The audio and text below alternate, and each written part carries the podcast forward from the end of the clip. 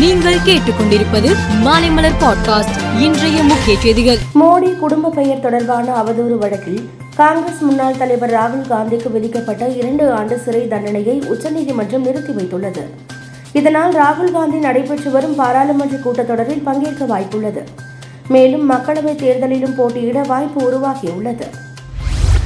அவதூறு வழக்கில் ராகுல் காந்தியின் இரண்டு ஆண்டு சிறை தண்டனையை நிறுத்தி வைத்து உச்சநீதிமன்றம் அளித்த தீர்ப்புக்கு முதலமைச்சர் மு க ஸ்டாலின் வரவேற்றுள்ளார். இதுகுறித்து அவர் வெளியிட்ட ட்விட்டர் பதிவில் நீதி வென்றுள்ளது ராகுல் காந்தியை வயநாடு தக்க வைக்கிறது என்றார். என்எல்சி விவகாரத்தில் முற்றுகை போராட்டத்தில் ஈடுபட்டு கைது செய்து சிறையில் அடைக்கப்பட்ட தனது கட்சியினரை பார்த்து பாமக தலைவர் அன்புமணி ராமதாஸ் ஆறுதல் தெரிவித்து பேசினார். அப்போது அவர் நெய்வேலியில் இருந்து என்எல்சி வெளியேற வேண்டும் என்பதே எங்களது நோக்கம். அனைத்து விவகாரத்திலும் பாஜகவை எதிர்க்கும் திமுக என்எல்சிக்கு மட்டும் ஏன் ஆதரவாக இருக்கிறது என்று கேள்வி எழுப்பினார்.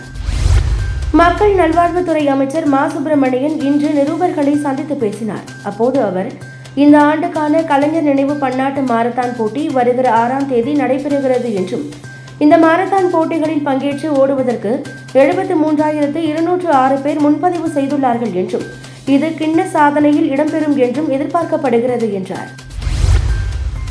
பாராளுமன்ற தேர்தலை முன்னிட்டு பீகார் மாநிலத்தை சேர்ந்த இருபத்தி ஏழு எம்பிக்களுடன் பிரதமர் மோடி கலந்துரையாடினார்.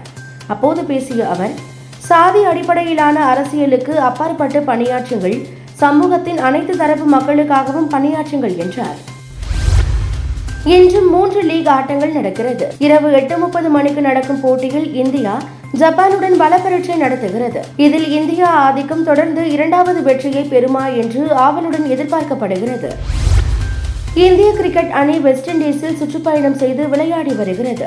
இந்த இரு அணிகள் மோதும் ஐந்து ஆட்டம் கொண்ட இருபது ஓவர் போட்டித் தொடரில் முதல் ஆட்டம் நேற்று தரோபாவில் நடந்தது. இதில் வெஸ்ட் இண்டீஸ் அணி வெற்றி பெற்றது.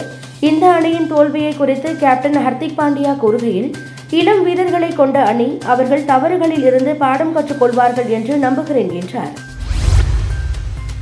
உக்ரைன் ரஷ்யா போரினால் ஏற்படும் செலவினங்களின் அதிகரிப்பால் ரஷ்யாவின் இரண்டாயிரத்தி இருபத்தி மூன்றாம் ஆண்டிற்கான பட்ஜெட்டில் உள்ள ராணுவ செலவினங்களுக்கான தொகை இரு மடங்காகியுள்ளது இரண்டாயிரத்தி இருபத்தி மூன்றுக்கான ராணுவ செலவுக்கு ரஷ்யா சுமார் நாற்பத்தி ஐந்தாயிரம் கோடி திட்டமிட்டிருந்தது.